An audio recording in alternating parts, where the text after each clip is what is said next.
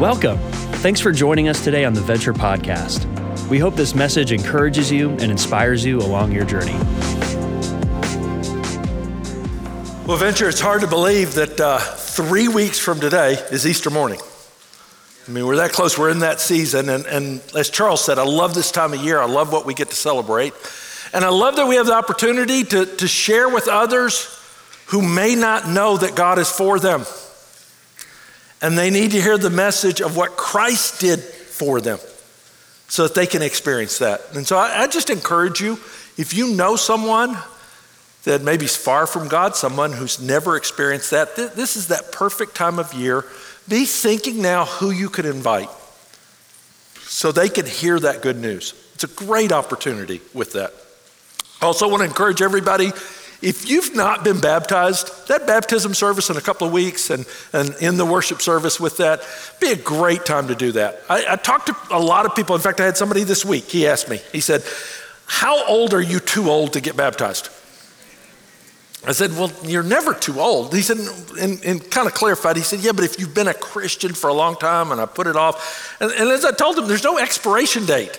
There's, there's not this point that somebody looks at it, and, and some of you, you're here, and there's part of you that wants to get baptized, and there's something that keeps you from it. It's like that, oh, I should have done it years ago, or I'm kind of embarrassed that I haven't, or uh, any of the different things. I promise you this no one in this room is thinking any of those things.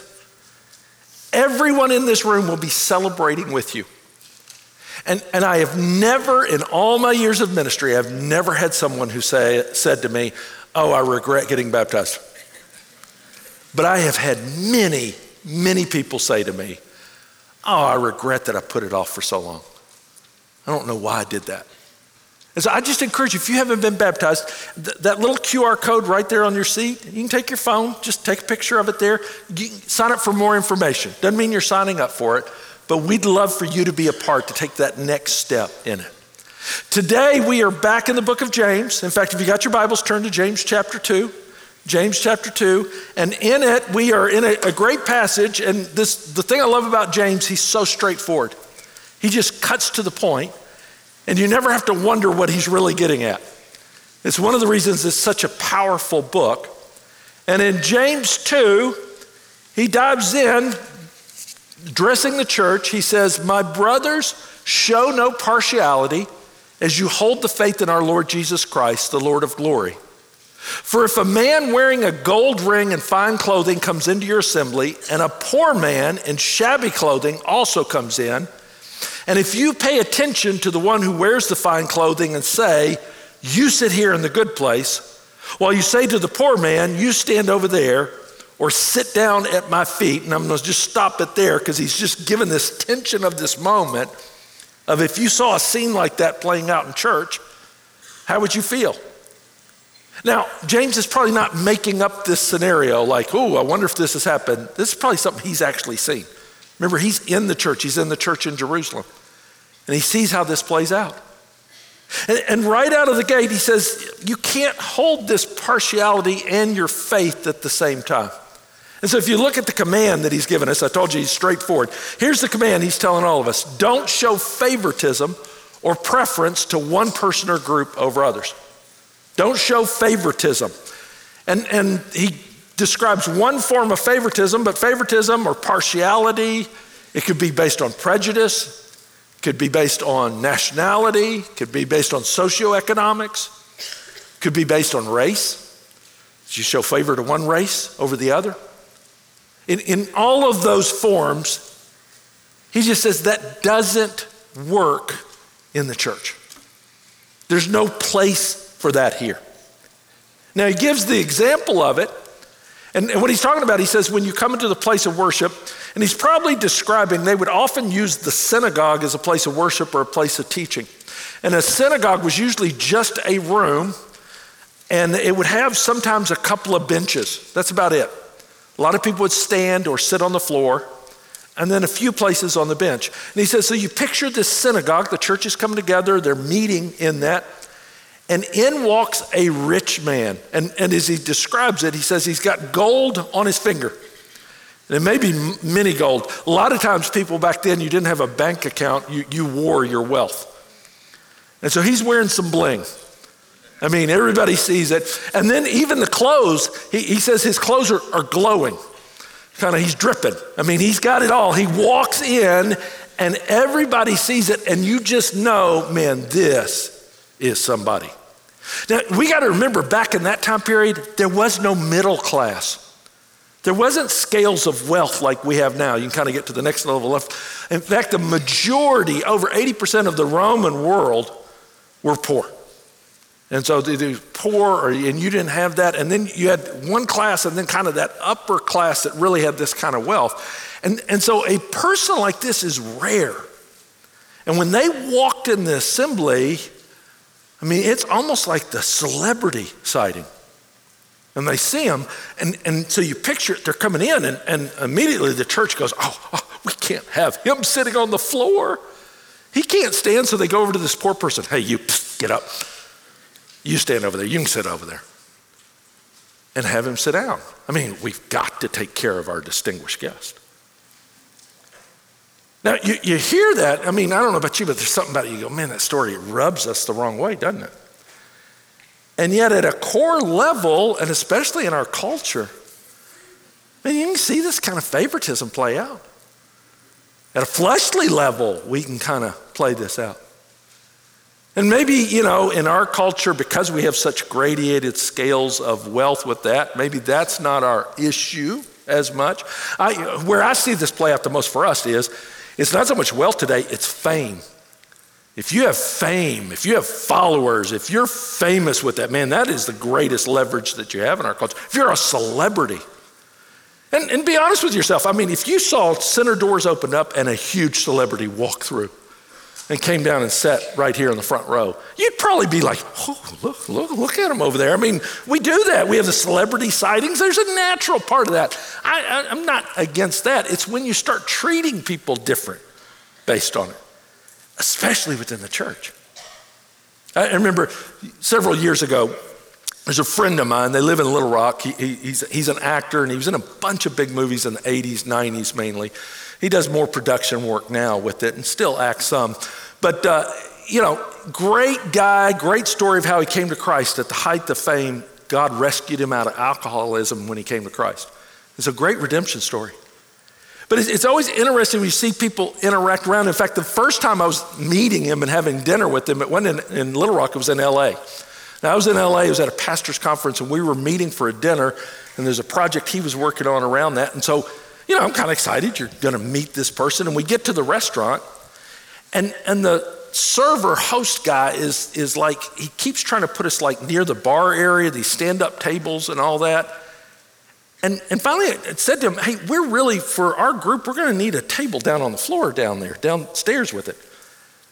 And then he kind of gives a skeptical look and he goes, I know what you're doing. You're just trying to get near so and so. He listed the actor. You're just trying to get a table near him, aren't you? And I said, Oh, is he here?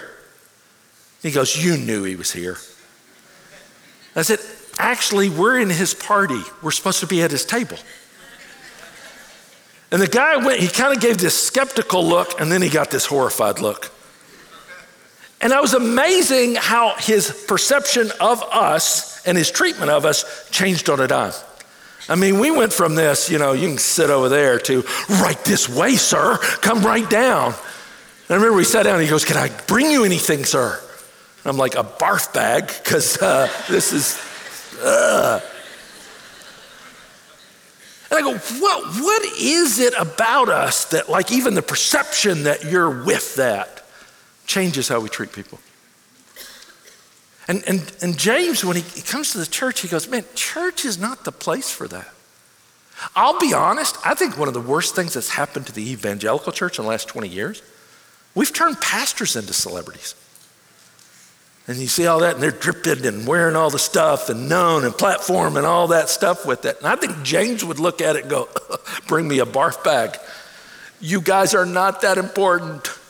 You serve a role, that's it, in the kingdom of God.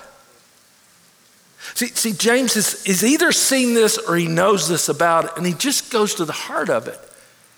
He said, You, you can't do that.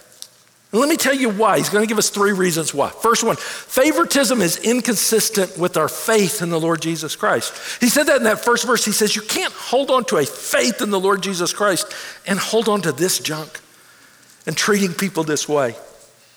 It's just inconsistent with that. Look how he said in verse 4 he says, If you do that, you treat a person like that, have you not then made distinctions among yourselves? and become judges with evil thoughts. You're judging people. You're making distinctions. And notice where he says, he says that, man, that comes from that evil stuff. That's not from Christ. That's not from the Holy Spirit in you. You're immediately judging them and making that distinction. And, and so he says, we're judging people based on our flesh, not based on our faith. Our flesh is what comes naturally to us. And that's why you see this play out in the world systems all the time. It plays out, I mean, we have these distinctions out there and they, they happen all the time. That's why our, our culture is so divided in so many different ways.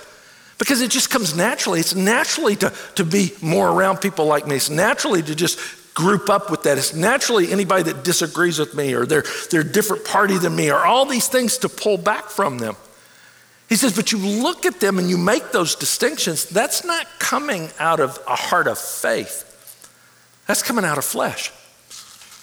And you're, you're judging with what you can see. And, and it's, it's the condition of all humanity we do that. I remember when Samuel, remember when God said that he needed a new king for Israel? He sent Samuel to the house of Jesse. He says, one of Jesse's sons is going to be the next king. And they start doing the parade. They bring in all the sons. First son comes in. He's good looking. He's strong and Samuel's like, that guy has king written all over him. And God says, not that guy. And they bring in the next son, and he's sharp, and he, you know, he's got all the skills and everything. Samuel's like, there's our man. God says, no. And they just keep going to brother. No, no, no. And finally, they're out. And Samuel says, you got anybody else left? And they go, well, we got David, the youngest. I mean, he's out in the field. And he comes walking in, and God goes, there's my man. Look what he taught Samuel now. He says, For the Lord sees not as man sees. Man looks on the outward appearance, but the Lord looks on the heart. See, we, when we look with eyes of flesh, we're looking at the outside in. We look at their wealth, we look at their looks, we look at their influence, we look at all these things that we can evaluate, and we go, Ooh, that's my evaluation. God says, No, I, I'm always looking at the heart. And the unique thing about the church is he's brought all of these people together that he has changed us from the inside out. He says, if he's changed you from the inside out, why in the world would you start evaluating people within the church from the outside in? He's put you at this common place that every person who's a part of the church of Jesus Christ, all of us had to go to level ground at the foot of the cross. It doesn't matter where you started with, we all are at that same place in Christ. He says, if, if, if, you've done that, you, you can't hold on to a faith in Christ like that and evaluate in this way. Second reason, he says, favoritism is inconsistent with the operating principles of the kingdom of God. It's just, it, it, it's totally inconsistent with how God set up his kingdom. And so, so you can't make those distinctions in his kingdom. He's brought people from all over. Now, as I say this, because sometimes you start talking about this and, and, you go, wait, Tim, are you saying that I shouldn't appreciate my culture? I shouldn't appreciate where I'm from. I shouldn't appreciate. We have celebrations as a people and different groups with that, and my family and all the parts with that. He's not saying that we just get rid of all distinctions. In fact, it's one of the things I love living in the Bay Area and I love being a part of Venture. We have people from all over the world and different cultures and people. And the reality of that is, all of us are created in the image of God, and so you're a reflection of that image. And it takes all people, all cultures, all groups to fully represent the beauty of our God. That's why I love in Revelation 7, it says around his throne, there's going to be every people and tongue and tribe and nationality that are gathered there. This redemptive story that he's done across all cultures, but also this mosaic of the beauty of who our God is and the people that were created in his image. So we celebrate those things. We, we don't have to pretend like they're not there. And we can in, in, enjoy those but what he's saying in that is instead of those being a place of division, those should be the things that draw us together that much more. That I'm not just celebrating what comes naturally to me, I'm celebrating with you as well. I'm partnering with you. That we, we, in the kingdom of God, look how he says it in verse 5 through 7. He says, Listen, my beloved brothers, has not God chosen those who are poor in the world to be rich in faith and heirs of the kingdom, which he has promised to those who love him? But you have dishonored the poor man. Are not the rich ones the ones who oppress you and the ones who drag you into court? Are they not the ones who blaspheme the honorable name by which you were called? So he says, just remember back in this church who God chose.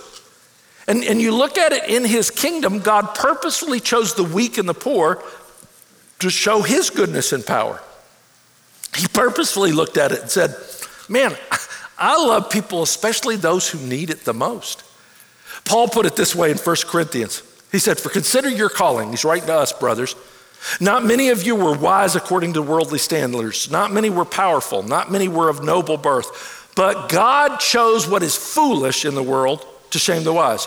God chose what is weak in the world to shame the strong.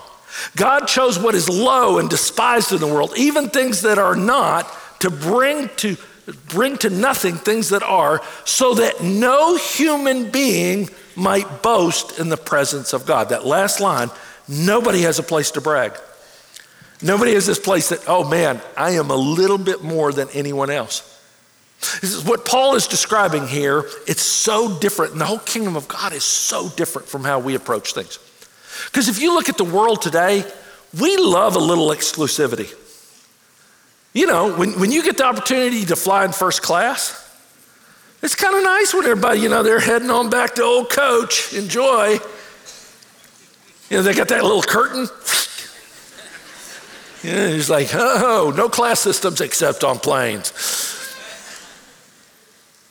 We, we love being associated with, you know, power or looks. Because part of it is we need it. I mean, think about when you were back in, in the playground. Remember in the playground and, and, like sometimes it was the worst days. You'd be at school and the teacher come out and they hadn't really organized anything. So we're just going to play a game. We'll play dodgeball or kickball or something, you know, with it, basketball. And they picked the two best athletes to be what? The captains and they stand up there and they start picking back and forth. You know, when you're in middle school and you're sitting there, you know, you're, you're just, you can be praying, Lord, I don't care what else. Just don't let me be last. There's nothing worse than being last because basically you weren't picked. They're stuck with you. You know, they kind of go there, okay, come on, you're with us. Now, why do we do it that way? And we still do it in life. I mean, every company is trying to pick the best, every person, we get the best around us because we need the best. If we're going to win, if we're going to succeed, I got to put together the best team. I got to get the best talent. I got to get the best people. We need that to be able to succeed in the world. Here's what I love about God's kingdom God steps forward and he's establishing his kingdom and he looks at all of humanity and he goes, yeah, I don't need any of them. I'm going to win. There's nobody he's looking at and go, oh man, I gotta have her. She is so smart. She would be great for the church. Oh, I gotta have him. He's rich. He's gonna give a lot. Get him in. Gotta have him. No. He's God. He's in total control. He has no need. And in fact, when he approached all of us, we were all sinners rebels to him. And while we were still sinners, Christ died for us. And so he said, Yeah, I, I can choose the weak, and I can choose the poor, I can choose the lowly. And, when Paul's using this phrase and these terms, guys, he's talking about all of us. I mean, to, to, to enter into his kingdom, the very start of that life, Jesus says, if you want to experience the blessed life of God's kingdom, blessed is the person who realizes they're poor in spirit. You're, you're bankrupt spiritually. You bring nothing to the table, but God still chose you. And he set his whole kingdom up that way. So James is, is looking at it and he goes, How could church operate any differently? when none of us brought anything to it. See, as he, as he says that, God's kingdom's not based on the power dynamics of the current system. He says, don't get caught up in that. And he says, man, you're playing to rich people. Aren't they the ones that take you to court? Aren't they the ones that are giving you all that trouble and all that you're experiencing? He says, don't do that. And, and, and what I love in this is just calling it out is the church is so different, the kingdom's so different than any other dynamic with it. Uh, we, we live in a world today and we're struggling with these issues, and kind of the solution everybody says is, well, it's all about money and power. And so if you just reallocate the money and power, then that will solve it. And then you got different systems with it, and different places, and different parties, and politics, and all with that. I, I love how James, he doesn't even get into all that. He just said, Can we talk about church and how it's going to operate here? And that when Jesus called people into his church and his kingdom, See, the unique thing about the kingdom of God, it's not about reallocation and all that. He's like, no, if you have power, if you have wealth, if you have been blessed, in my kingdom, the most powerful people are the ones who serve the most. In my kingdom, the people who are in first place in life, they get to be last. And last get to be first. I just turn the whole thing upside down. In my kingdom, the most powerful guy in the room is the one on his knees washing feet. Because nobody else wants to do it. But see, in the kingdom of God, it turns it upside down like that. It's always that way. And, and, and so when he's looking at us, he says, How could you make church any different than that? See, it's this miracle when we model it that way, guys. The, the world doesn't have that. And, and we have to be honest, it doesn't come naturally to us. It's only through Christ and the Holy Spirit that we can think and operate this way. But when we squander it, we also squander the miracle of what he's done among us. Listen to the words Philip Yancey writes. He says, As I read the accounts of the New Testament church, no characteristic stands out more sharply than diversity. Beginning with Pentecost, the Christian church dismantled the barriers of gender, race, and social class that had marked Jewish congregations. Paul who as a rabbi had given thanks daily that he was not born a woman, slave, or Gentile, would go on to write the words that in the church there's neither Jew nor Greek, slave nor free, male nor female, you are all one in Christ Jesus. Yancey says, one modern Indian pastor told me most of what happens in Christian churches, including even miracles, can be duplicated in Hindu and Muslim congregations. But in my area, only Christians strive however ineptly, to mix men and women of different caste, races, and social groups. That's the real miracle. Diversity complicates rather than simplifies life. Perhaps for this reason, we tend to surround ourselves with people of similar age, economic class, and opinion. Church offers a place where infants and grandparents, Unemployed and executives, immigrants and blue bloods can come together. He says, just yesterday I sat sandwiched between an elderly man hooked up to a puffing oxygen tank and a breastfeeding baby who grunted loudly and contentedly through the sermon. He says, Where else are you going to find that kind of mixture? When I walk into a new church, the more its members resemble each other and resemble me, the more uncomfortable I am. I think for each of us, this place needs to represent his kingdom. And so, what that means is we want to represent our area. We want to represent the neighborhoods around us. We want to represent the people groups with that. We would want anyone to feel welcome. And I love how that's growing at Venture. But you know, I heard a comment from somebody once. They said, well, you know, a poor person would feel uncomfortable going to Venture. And I said, why? So we've got a lot of people. Some are rich and some don't have much. And they go, I don't know, that rich church in Los Gatos. And, and as I listen to it, you can kind of get defensive, and then I go, okay, what do we do to break that down? And, and how are we? I mean, just honestly ask ourselves are we doing anything that would exude that or people would feel that? So that we can, to the best of our ability, display this miracle of what Christ is doing in us. The third reason he says, is favoritism is inconsistent with the royal law of love.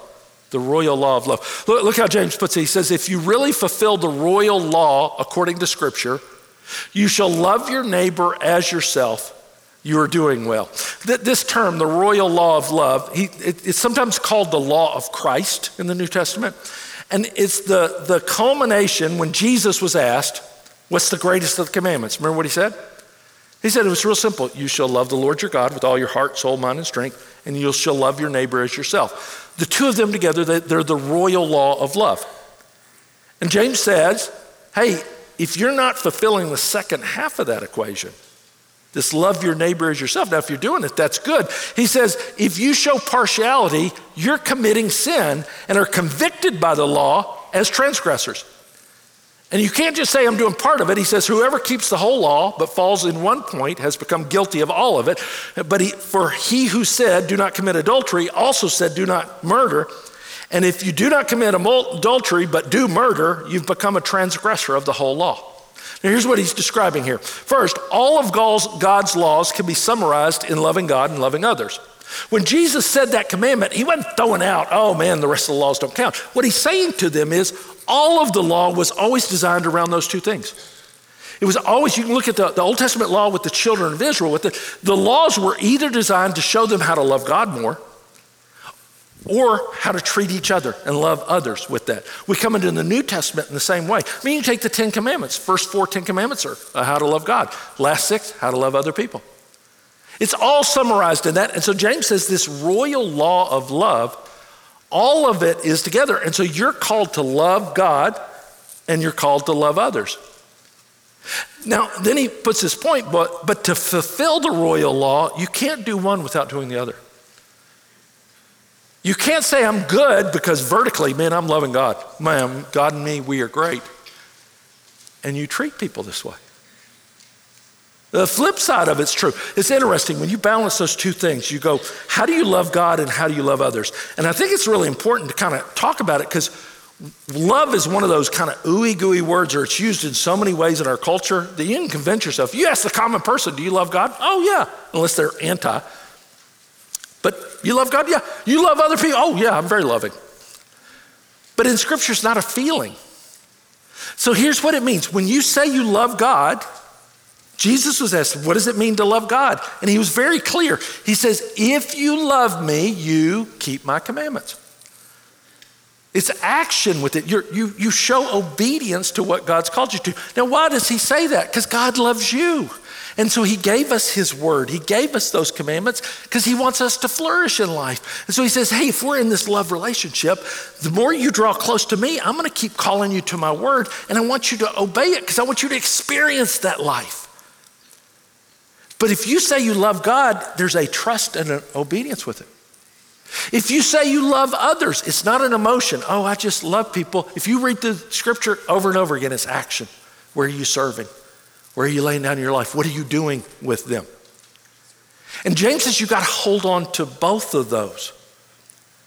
And it's interesting because you sometimes you see different expressions. Some churches and people, they kind of get defined by one or the other because we're drawn to one or the other, either the vertical or the horizontal. I hear this with some churches in particular, kind of, you'll see this movement a lot.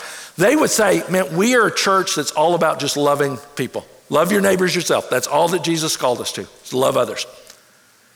And, uh, you know, we don't get too worried about doctrine. We don't worry too much theology. And you start seeing some movement, you know, I mean, we're not going to get too caught up on whether the Bible is actually inspired and fallible. And, and we, we don't get too, you know, caught up on the exclusivity of Jesus and, and, and morality and sexuality. God doesn't care about those things. We just, we love others. And James would look at him and go, mm, you can't split them out like that. In fact, how would you tell people how to flourish in life if you're not calling them to love God the way He calls to it? Now, the flip side of it, and probably the one we're more dangerous of, more in danger of falling into, is churches that are all about, man, we got our doctrine.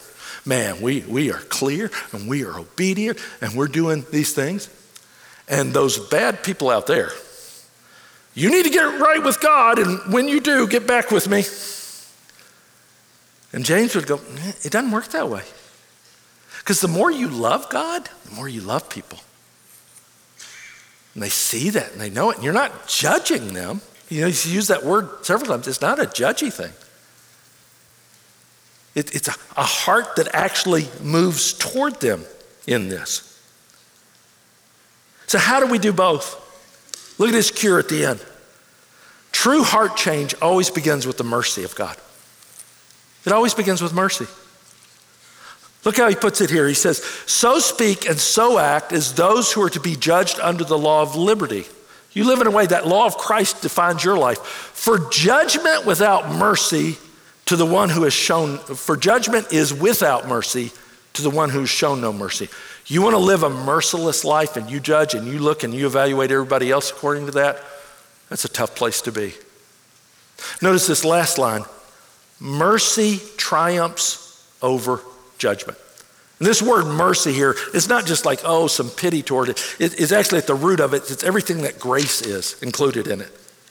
And so when he talks about this, he says, as Christians, we remember the mercy of God given to each one of us. Before I ever approach someone else, I remember what God did for me.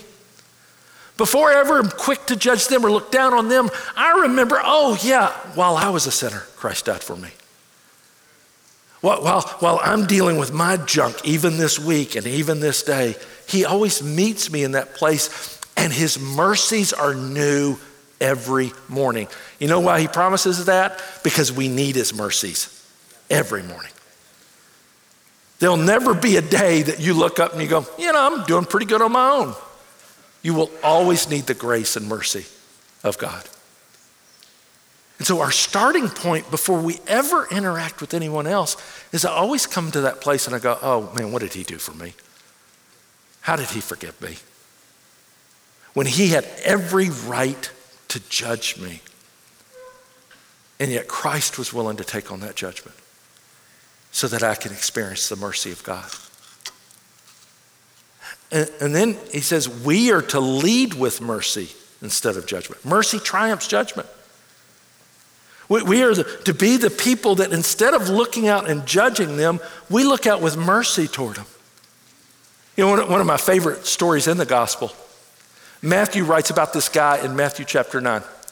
And as Matthew talks about this guy, he said, There was this guy that everyone hated. And they rightfully so. He's pretty despicable dude. And he said he worked collecting taxes for the Roman Empire. And just to, to describe it a little bit, because if you knew him then, you'd hate him too. A tax collector, what Rome did, they, they really had a smart system. In every country they went to, instead of sending Romans to collect the taxes, they would hire a local. Because they would go, this guy knows the people, he knows where they're hiding their money, he knows what they're doing. And so they would hire a local guy, a Jewish guy in Israel, and they go, hey, for this region, you get the local tax shop. And he was a combination of H&R Block and the revenue office.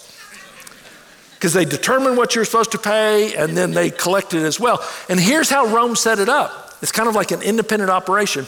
They would give them the amount we expect from this region. So from this region, we want $10,000 a week, whatever it is.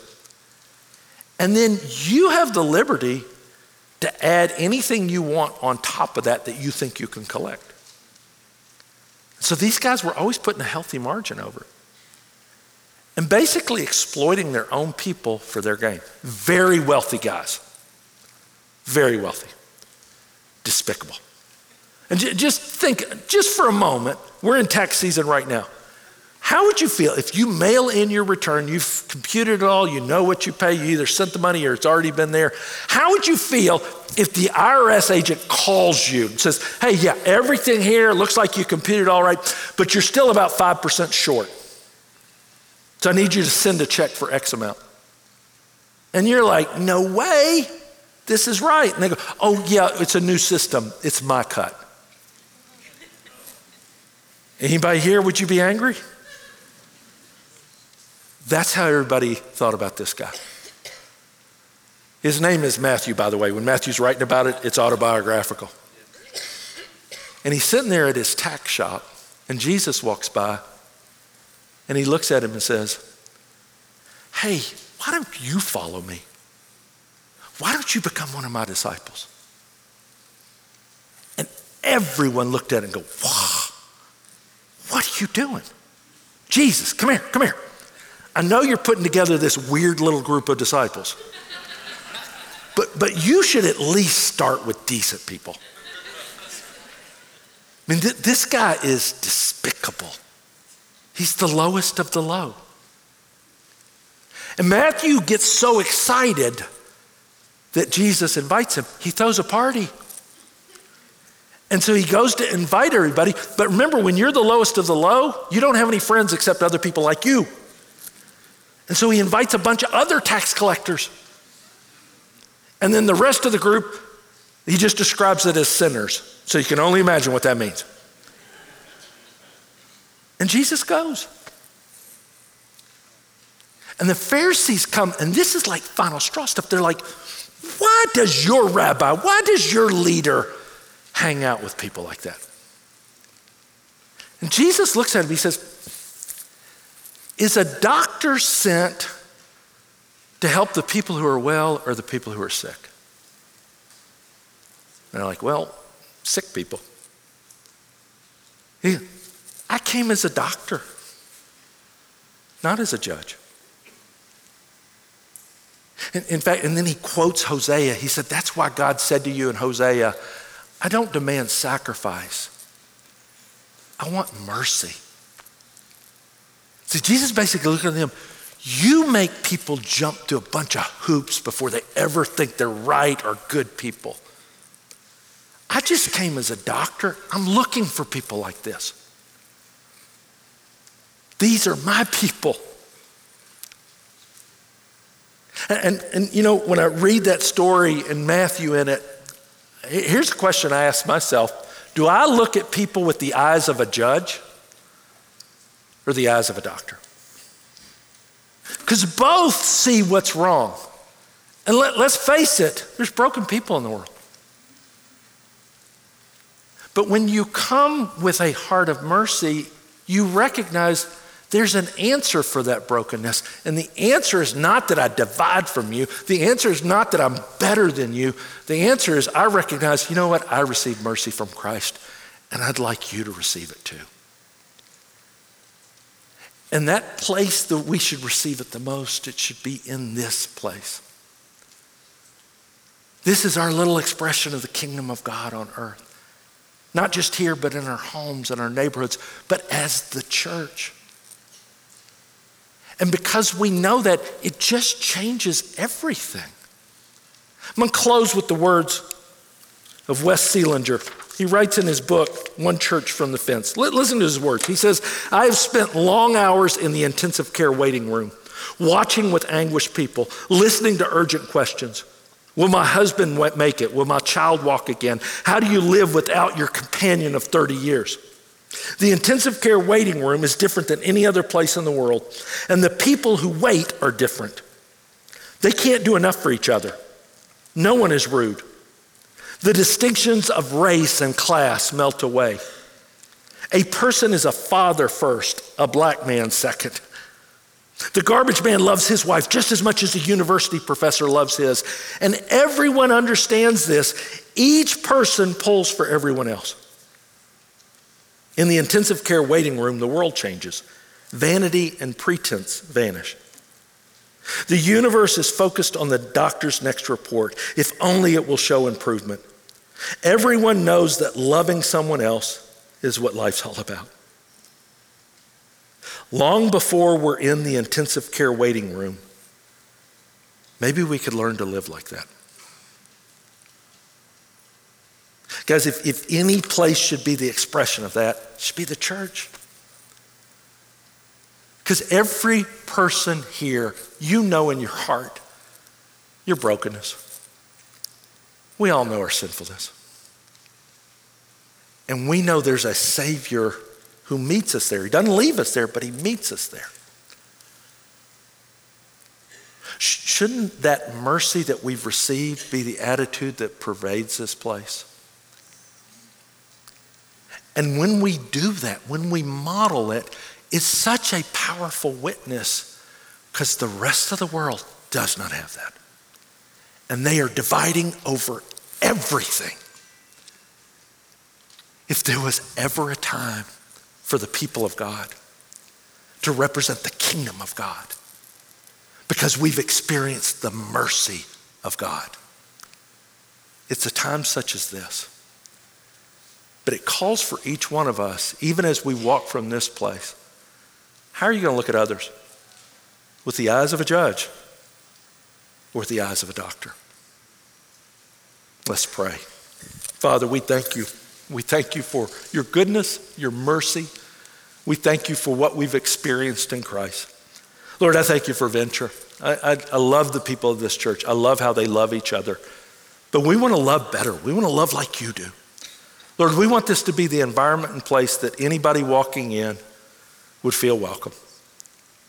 That anybody would walking in would, would recognize we are all the same people here, people who desperately needed Jesus and found healing and grace at the foot of his cross.